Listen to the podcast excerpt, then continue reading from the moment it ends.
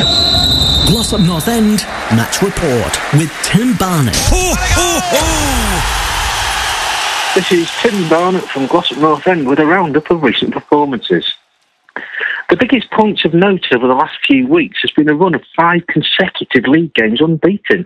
And despite losses in the FA Vase and Manchester Premier Cup, this record also included a splendid 2 1 home victory against high flying AFC Liverpool and a glut of goals from new signing and former Mossley hitman Sam Madeley.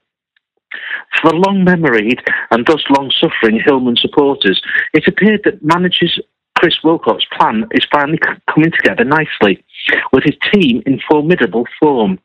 And yet, the best was still to come when last night, Tuesday night this week, the penultimate home game of 2013 saw higher ranked Mat- Matlock Town visit Surrey Street in the Derbyshire Senior Cup. The old adage that anything can happen in a one off cup tie most certainly came into play as it was GNE, who played two leagues lower than their visitors, that were to turn out as 3 2 winners over the 90 minutes. In a game which had a bit of everything for the spectator, including a post match scuffle in the tunnel when the Matlock Town manager, a former professional footballer, attempted to wreak his own type of revenge on the victorious Blues. GNE had conceded a 10th minute lead but then pulled back to 2 1 on the break after goals from the towering Lincoln Adams and the silky skills of Sam Madeley before the visitors drew level in first half injury time. After the break, it was the Hillmen who retook their lead after a sublime pass from substitute Nathan Nikwe put the aforementioned Madeley through for his second of the evening.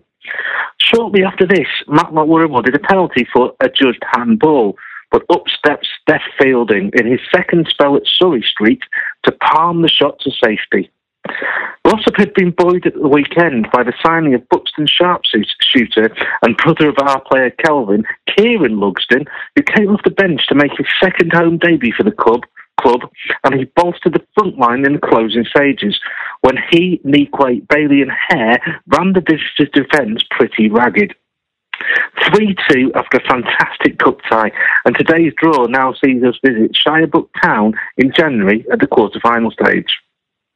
Maine Road now beckon in the league this coming Saturday. When we travel away to Brantingham Road, another victory would really put Glossop North End right into the title mixer.